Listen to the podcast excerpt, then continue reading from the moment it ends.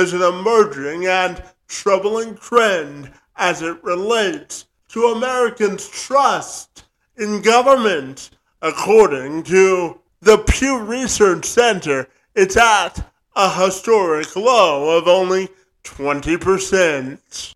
With more Americans feeling as if their elected officials are more interested in serving their own separate and personal interests rather than representing them and doing the job they were elected to do. Matthew Dowling served as a state representative for the 51st Legislative District of Fayette and Somerset counties in Pennsylvania.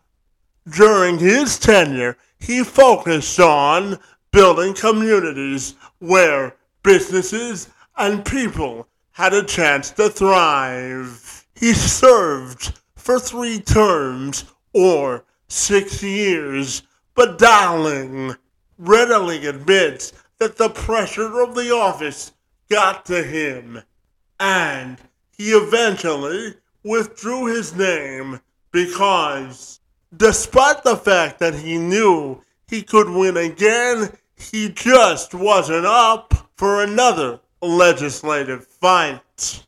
Make no mistake, he is immensely proud of the legislative accomplishments he was able to garner for the people of his district, but he does agree that the current political system could stand to endure an extreme makeover of epic proportions to get government working for people once again. I sat down with Dowling to have a reflective conversation about his time in office, his accomplishments, the current state of government, and how it gets fixed in America to work for the people it's intended to serve.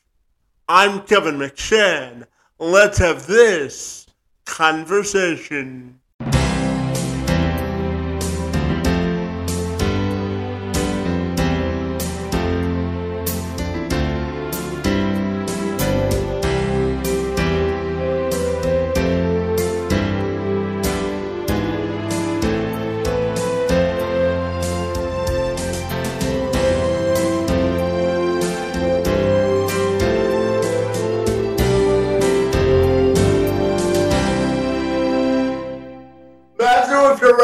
Take a moment to welcome you uh, to the uh, program. And I'm super excited that you are my first interview of the new year, year and I get to talk to you all about business and politics. Great uh, to be with you this morning, and thanks so very much for being here. Well, thank you for having me. Absolutely. Now, Matthew, I know that you served in, in the Pennsylvania legislature, and I know that you've got some interesting views on the state of American politics. So my first question this morning has to do with restoring civility in American politics because when you look at it, it's kind of at a fractured state. So I'm wondering if you can tell me what do you think it'll take to restore the civility of American politics? Yeah, sure. And thank you for asking me that question. You know, that's something that's really uh, near and dear to my heart. The fact that um, there is no longer civility in politics. And I also want to be sure not to over romanticize uh, the past, saying that there were these great times when people could debate. But in the the history of the United States, um, kind of in the formation, you saw uh, different political parties that were able to work together to accomplish goals.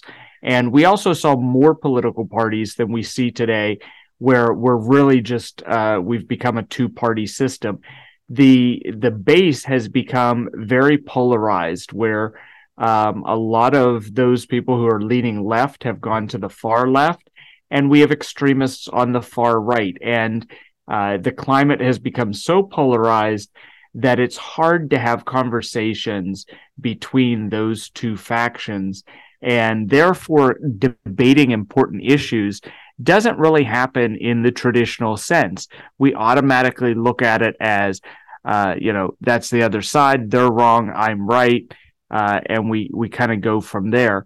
What I would like to see happen is uh, civil debate restored.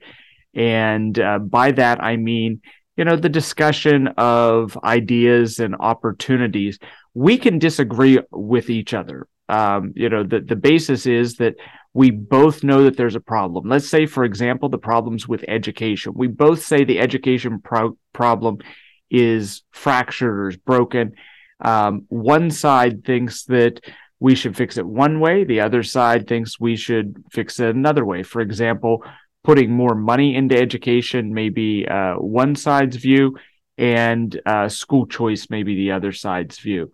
Um, we can ha- have differing opinions but still be humane to each other as the way we discuss and debate those. And really, that's the reason why I started my my podcast commonalities to open up a venue where those conversations can take place.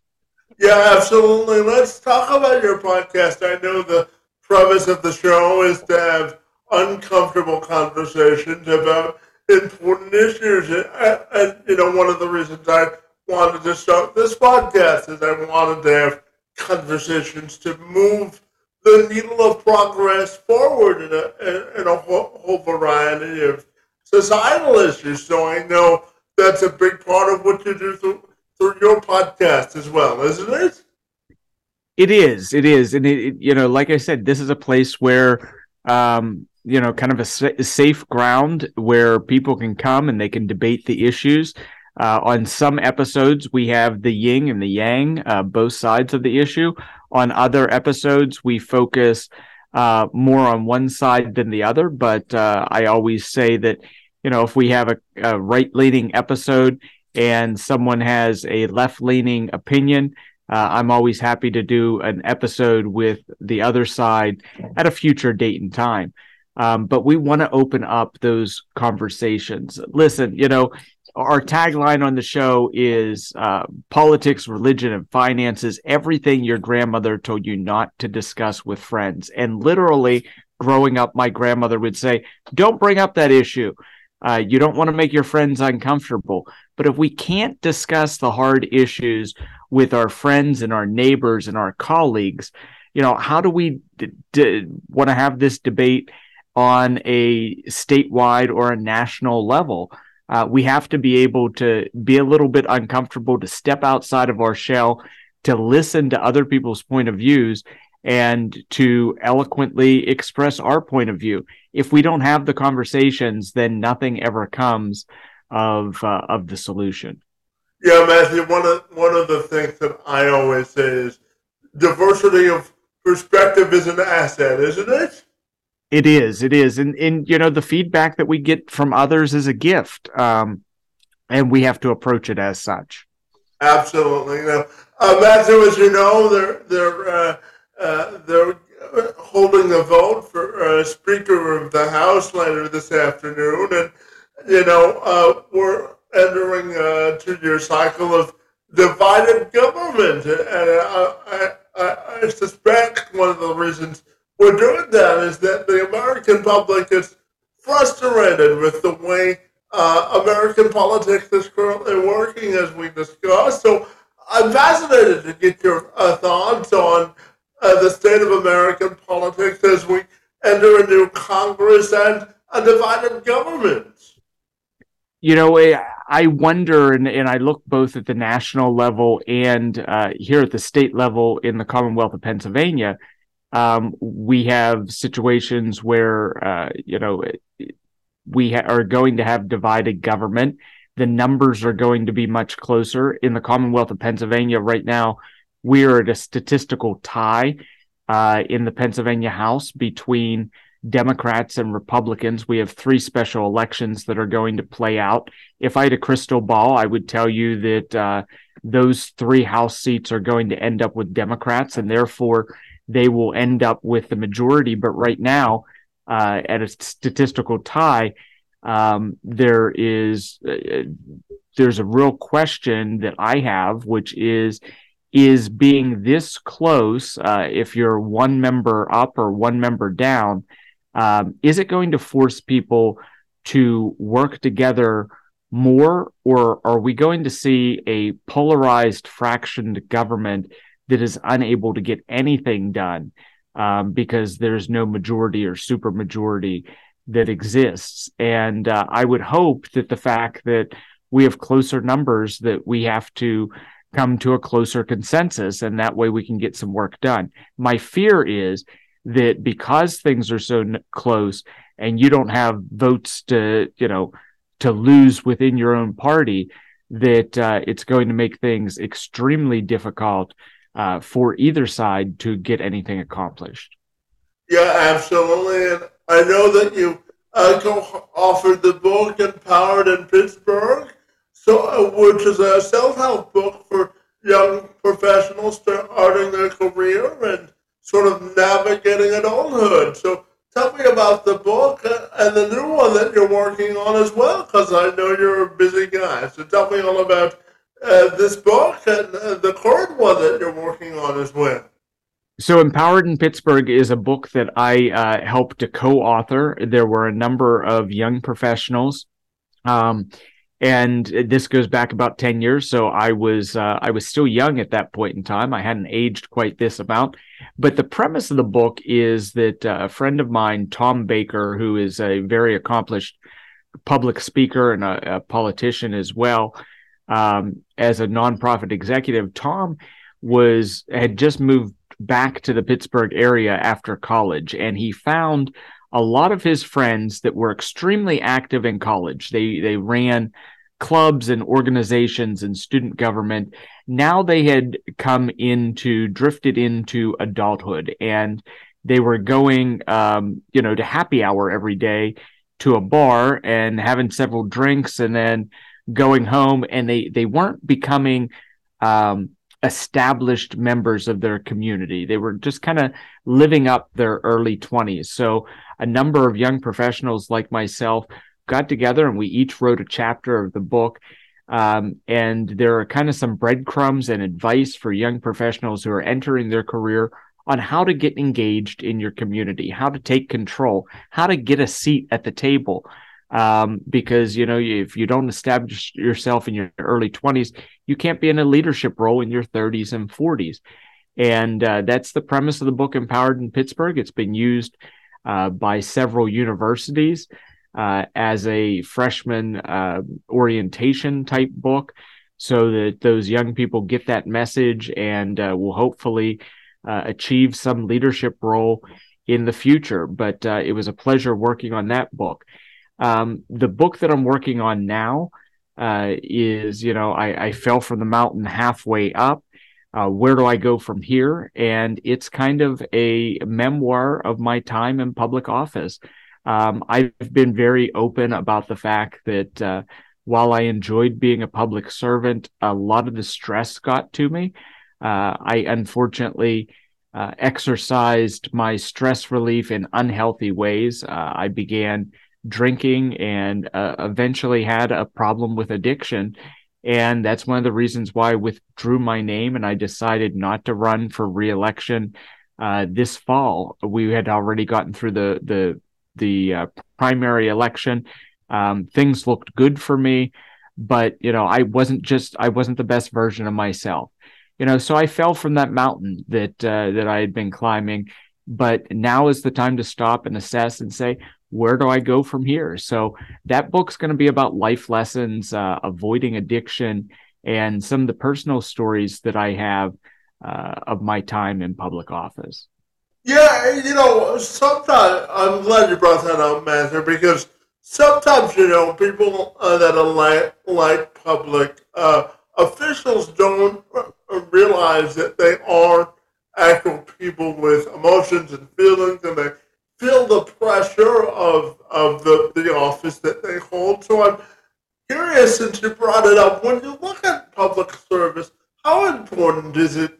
for you to find your inner center in terms of what you believe in, but also balancing your personal and professional life. How important do you think that is? You know, I, I think it's extremely important. And, uh, you know, I, I want to say that uh, if you're a person that has the courage to put your name on a ballot and to allow your friends and neighbors to uh, elect or to not elect you, uh, I give you huge props. No matter if you are a Dem- Democrat, a Republican, or an independent, regardless of party, um, I think there are good people out there that run for public office that just want to make their communities a little better than they found them. Um, the problem is that there is an immense amount of pressure um, with public office. And, and I don't care if it's a township supervisor, if it's a mayor of a small city, if it's a state representative or state senator uh, like myself. You know, I had 68,000 uh, constituents, and at the same time, I had 68,000 bosses that I was trying to please. I couldn't go into a Home Depot or a Walmart without someone recognizing me and, and telling me what their problem or, or issue was on uh, you know one side i absolutely love that and enjoyed that. On the other side there's a time when you want to unplug and be with family and just go to the grocery store. Um, you know i think public servants are a, at a huge disadvantage where they're not able ever, all the time to live uh, their private life the way they want to because they're always on they're always in public. And then there's the stress of the job where you know, I always told people we had to be a subject matter expert in absolutely everything because in the same day, I could be voting on tax reform for small business, uh, education reform, and uh, and you know something completely different um, that was happening, uh, like election reform. And so you had to be a subject matter expert in all three of those things. So there's a lot of stress with that um, as you're doing research and reading the bills, uh, you know, you can blow that off and you could say it's not important. I'll just kind of go with the flow, follow the party line. Um, but at the end of the debate day, if you want to debate and you want to successfully voice the concerns of your constituents, you have to do some prep and some research in a multitude of areas. And uh, and so I think um, mental health is a huge concern for politicians. Also, election cycles are are short. You know, I was on a two year cycle, so by the time you got done uh, with one election, it was time to start running for the next election. And elections themselves have become uh, very polarizing. You know, I always use the example that there could be one vote, and that vote could be criminal justice reform. And I could vote yes on criminal justice reform. And the idea is that that individual has served their time and paid their debt to society. And we want to uh, give them ways to re engage within the community and become productive citizens uh, instead of, you know, just receiving a government check and kind of being a drain on society. So that's the reason why we need to reform criminal justice.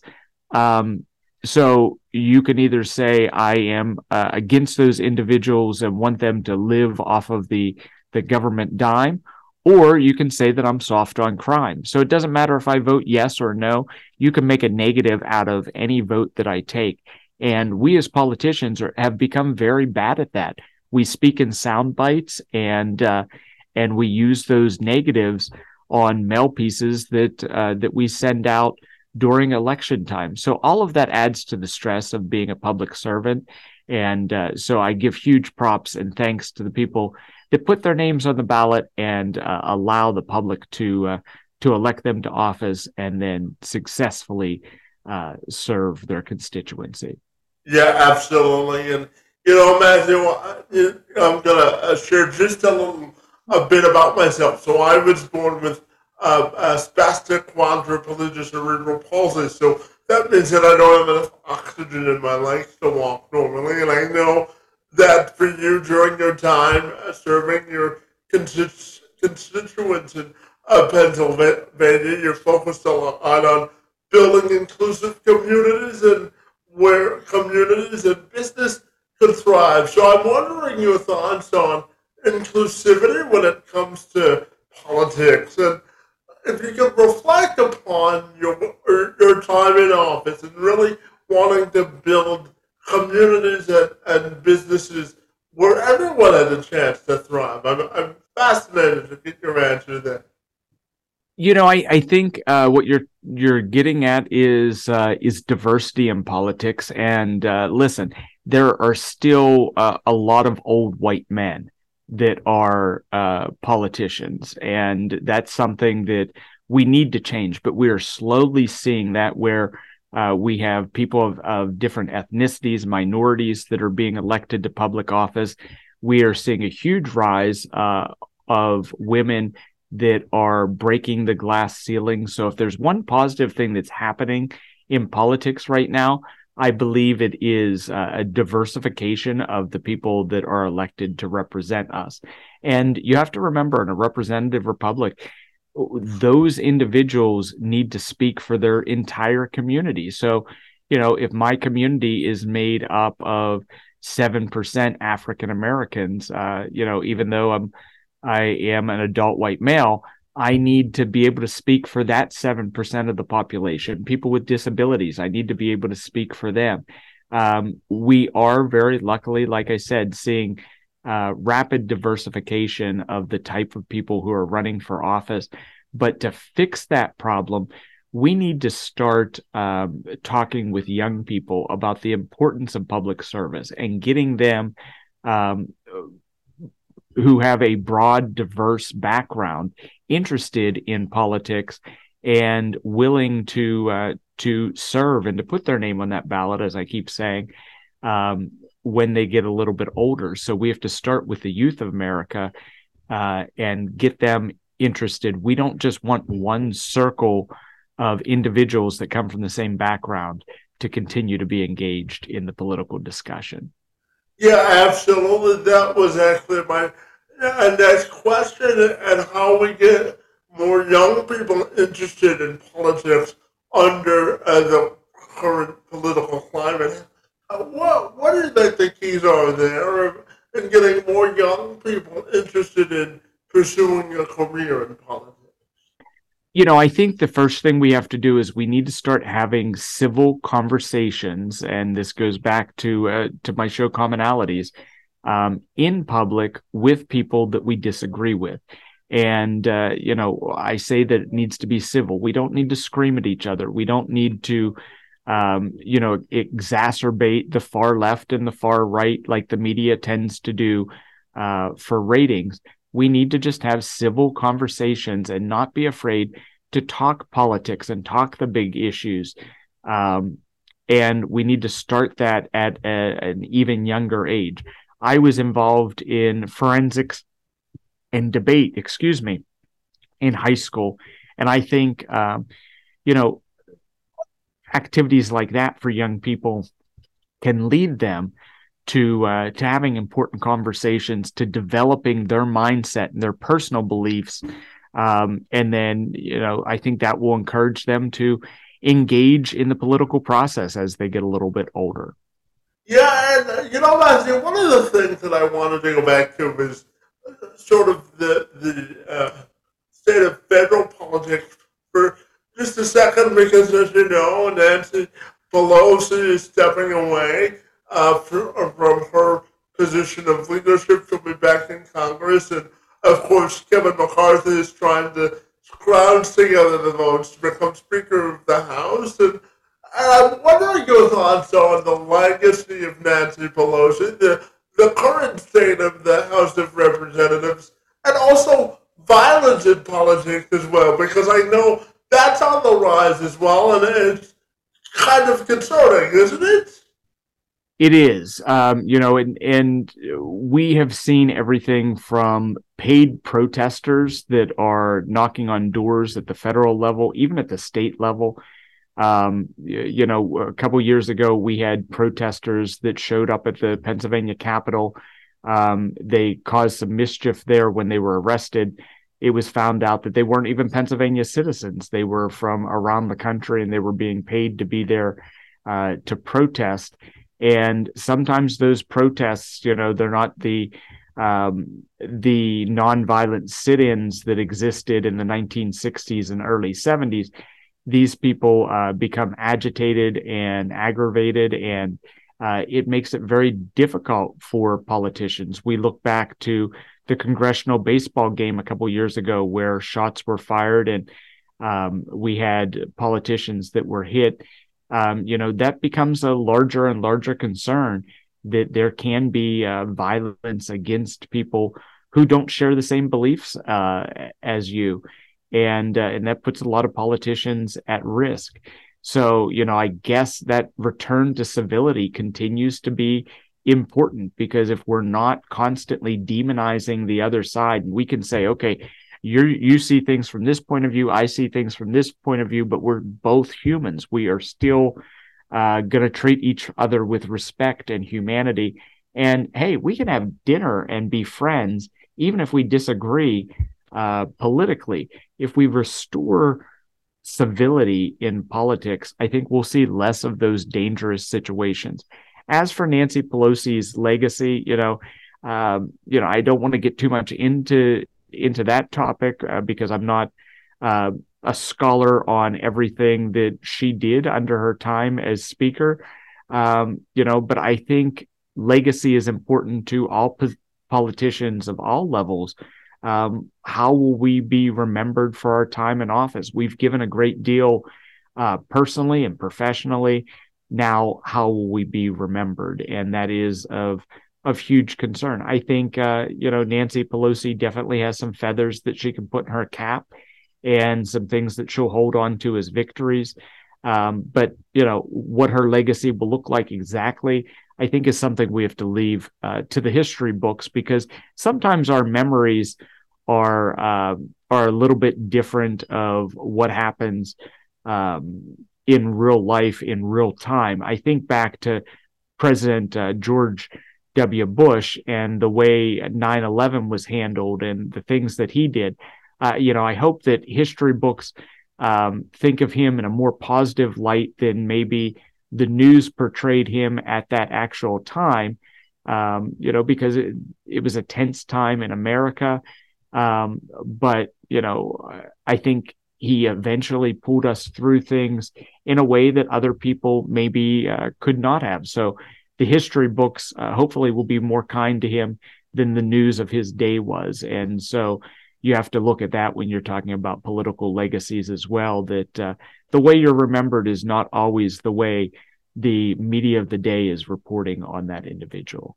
Isn't that the truth? Absolutely. And, you know, Imagine, I'm also curious to ask you about, you know, I don't have to tell you that all uh, politics starts at the state level, living in, in Pennsylvania, and Pennsylvania is certainly going to be a swing state for the next presidential election. But I'm wondering if you can tell me how important people should view their state politics because all all major decisions start at the state level, don't they? They do. Uh, you know, and our founding fathers put great pride into states' rights over the federal government's authority. And um, you know, I, I think that's a debate that continues to happen. How much should happen at the state level? How much should happen at the federal level? But there's the all old saying that goes, all politics are local because, um, you know, a, a, decision can be made at the federal level or at the state level. Uh, but really, when it comes down to implementation, it's going to happen on your local level. So, um, individuals, you know, I, I look at undervotes in presidential elections, and that's where someone goes into the booth, they vote just top a ticket, they just vote for president, they don't go down ticket and vote for the rest. Um, you know, as much as 20% of voters undervote. And so, you know, that's something that's concerning to me. If you're going into that booth and you care about who the president of the United States is, you should care about who the mayor of your city is um, because, like I said, all politics are local. Implementation comes down to the level of government that is closest to you. So those people are uh, of extreme important uh, importance as well. Yeah, absolutely. And Matthew, I've got a, a two-part question for you in terms of my last uh, political question for you, and, uh, and that's what frustrates you the most about the state, state of politics today, and what are you most hopeful for for the future of American politics? Well, you know, I'm going to pick on the politicians a little bit, and I get to do that because I'm a politician myself. What frustrates me the most is the fact that um, so much of politics has become play acting. Um, I talked about how often you're running for office. You really get no time off when you're not campaigning. So when you're doing your legislative work, uh, there are so many people that want to introduce a bill that has no chance of ever uh, succeeding or getting past the governor uh, in their signature or getting to the president's desk if you're at the federal level. Um, but you do that just for show. And so there's all this play acting that's happening where people are just pandering to their base, the people that elected them, and saying, hey, look at me, I'm doing what you put me here for. But they're not doing the actual work of the people. And, uh, you know, that's what frustrates me the most. We want to focus on things that have realistic possibilities of happening. And we have to come to consensus and cross party lines to make those things happen, especially when the numbers get closer in Congress or in your state house, um, where you don't have a super majority to just run Ramshaw over the un- other party. Um, so I, I, guess that's the most frustrating part is the fact that when you pull back the curtain, you realize that some people are uh, are just play acting for their base or for their constituency, and we see this a lot with talking heads on the news. Um, they're just saying things to get the results. They're not actually uh, doing the work of the people. And you know, I I don't mean to paint every politician with a broad brush because there are people out there doing the good work, but there are a, a large number of people that, like I said, are just pandering to their base. And that's the most frustrating part of politics. Yeah, and I, I guess what what gives you the most hope for the future of politics and, and turning uh, You know, I I don't want to say that our situation is hopeless, but I'm not seeing huge indicators that we're coming any closer together uh, than we've been before. Uh, you know, I think we need to reform uh, elections. We need to uh, watch where money is coming from in elections. Um, and we as voters need to stand up and say, no, it's time for a change. We're going to do things differently um, the number of incumbents that uh, are reelected, that, that the sheer power of incumbency is uh, is kind of frightening in the political sphere. Um, so right now, I'm not seeing a lot of indications that things are getting better, but I think we're at a point to where we, as the American citizens, need to stand up and say, no, we want people that are going to debate civilly, have conversations, and uh, and actually get things done rather than come to a political stalemate that's right along party lines. Yeah, and I know, uh, Matthew, that your career transition has turned you uh, back to the business world. So I'm wondering if you can talk just a little bit about your career transition from politics, how that, that's going for you, and your current quality of life since you've left uh, the political arena on the state level? Well, so I will tell you, um, you know, as leadership elections were happening in, in Pennsylvania for the House and the Senate uh, in November after the election, uh, I felt a little down. I, there is a, a, little bit of separation anxiety that you have once you've been living a political lifestyle and and now uh, you are returning to to private life. Um, so on one hand, you you miss that. On the other hand, uh, you know, I get to spend more quality time uh, with my two kids. I have two sons, nine and ten, and my beautiful wife. Um, you know, I get to spend more time with them than I did before. Um, so it's been a bittersweet transition from the the public sector back into the private sector.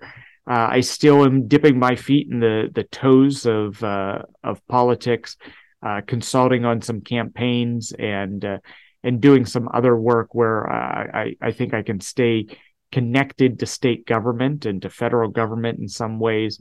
Um, but the transition, I, I, guess the best word to use has been uh, bittersweet because uh, there are things you miss, but on the same token, there are things you gain like like more uh, more time to spend, quality time to spend with your family.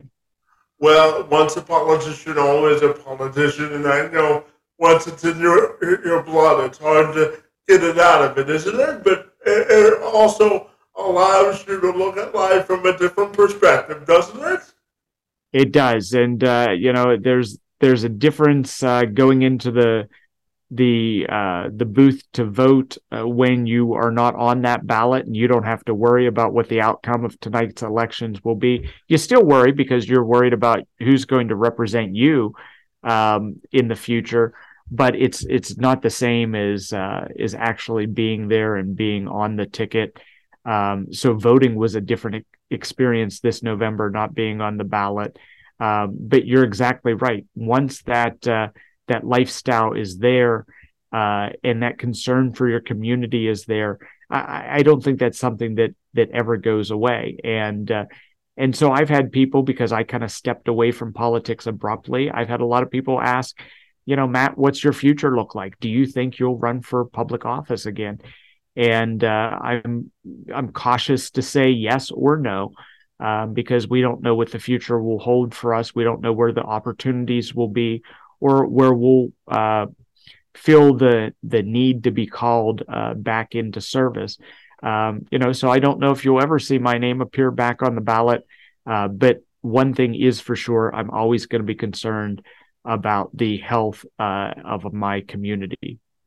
Yeah, just before I ask you my final question, you brought up something that piqued my interest because, you know, as you said uh, throughout our conversation this morning, Matthew, uh, politics is all about service of your constituents and uh, really serving the interest of the people. And uh, in some respect, I think that's lost today in American politics.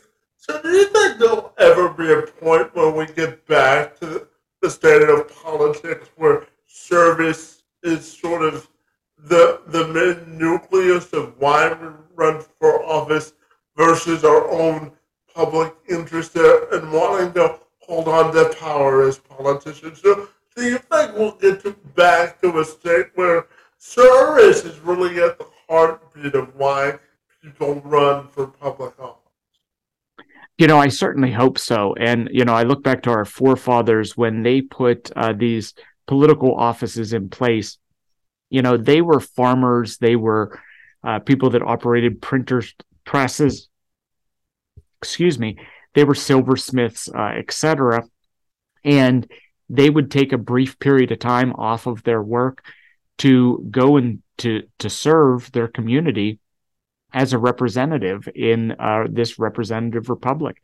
Uh, you know, I hope we get back to a point to where it's all about service. Because if it's not all about service, then it becomes about ego or it becomes about uh, personal interests and personal gain and uh, you know we as a society don't benefit from the people that are just there for themselves. We benefit from the people that are actually concerned uh, with their uh, their community. And and that's why we refer to them as public servants because it is about service. Um, you know i think we as american voters can take that into our hands and we can demand that of the people that are running for office to represent us we want public servants. We don't want people who are concerned with self-interest. And uh, and so I'm hopeful that uh, in the future there will be more and more people concerned with service uh, than personal interests that get into the political game. Yeah, absolutely. And Matthew, my final question for you this morning has to do with personal and professional legacy as you look at your life and both personally and professionally, and how you want your legacy uh, to be defined. You know, I'm I'm someone who's extremely concerned uh, with my legacy in my time in office. There were some things that I was able to accomplish, and I hope people remember me for those. There were also things that I was able to hold off, um, changes that my constituents didn't want to see happen. Um, you know, I I come from a very conservative area that's made up of of a lot of people that hunt for sport, a lot of people that are concerned with the Second Amendment. Um, you know, I was the chairman of the Second Amendment caucus, in the Pennsylvania House uh, for a term, and uh, and I took very seriously the role of safeguarding people's constitutionally protected rights. Um, so I hope that that is that is part of my legacy. Um, you know, w- as politicians, we give a huge amount of ourselves. Um, you know, so it doesn't come with any surprise that we're concerned with how uh, we'll be remembered, and and hopefully, uh, the history books uh, or the blogs will be kind to my time in office, and we'll see that I tried to work uh, in a bipartisan manner to uh, accomplish or hold off things that uh, that my constituents didn't want during my time in office. Yeah, and uh, just before I ask you how people can get a hold of you if they're interested, uh, I've one uh, final follow-up political question for, for you, and that that has to do with bipartisanship, Matthew. As you mentioned, it's an important part of us serving uh, constituents. But do you think that's dying in today's sort of tutorial uh, political uh, climate where all politicians seem, seem to be more broadly interested in going into their partisan corners. So, do you think uh, bipartisanship is dying in American politics, and how do you think we get that back? You know, I I think it's getting more difficult to get bipartisan results, but I think it's something that can be done. And uh, and I talked about close numbers in political bodies and the fact that uh, that you don't have votes to spare on your own side, so you have to um, cross the aisle to to get the votes you need to accomplish something. So I hope that bipartisanship uh, is something we continue to see there is a lot of bipartisan action that actually happens. Um, so that's a positive to see. Um, but you know, I, I think again, we just return to that civility, to that ability to debate and disagree, and then go out and have dinner with each other and still be friends. Um, as we do that, I think we'll see more bipartisanship uh, in the future. Oh well, cheers to more pol- political unity sure you would agree with that, right? One one way. Absolutely.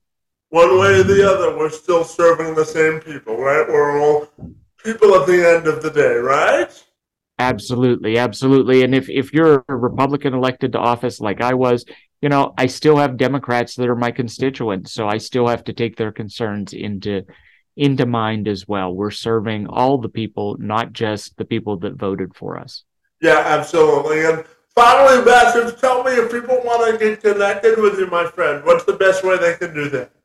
Okay, so I am on Facebook, Instagram, Twitter, uh, just recently TikTok, Snapchat. Uh, just search for Matthew D as in David Dowling, uh, D O W L I N G. You can also visit MatthewDDowling.com and you can find links to all of my social, to uh, my show, commonalities, etc. Um, also, Commonalities has its own website, commonalities.online. A little bit of a, a strange URL there, but it's www.commonalities.online. Join us for uh, more important conversations uh, on that episode or on my uh, two weekly episodes of that podcast each week. Well, fabulous, Matthew. I, am certainly grateful that you found time and you're busy schedule to have this important conversation about the state of American politics and how we get back to a more uh, political center. Your work in the space of politics and time on my behalf is most appreciated. And I want to thank you for being here this morning.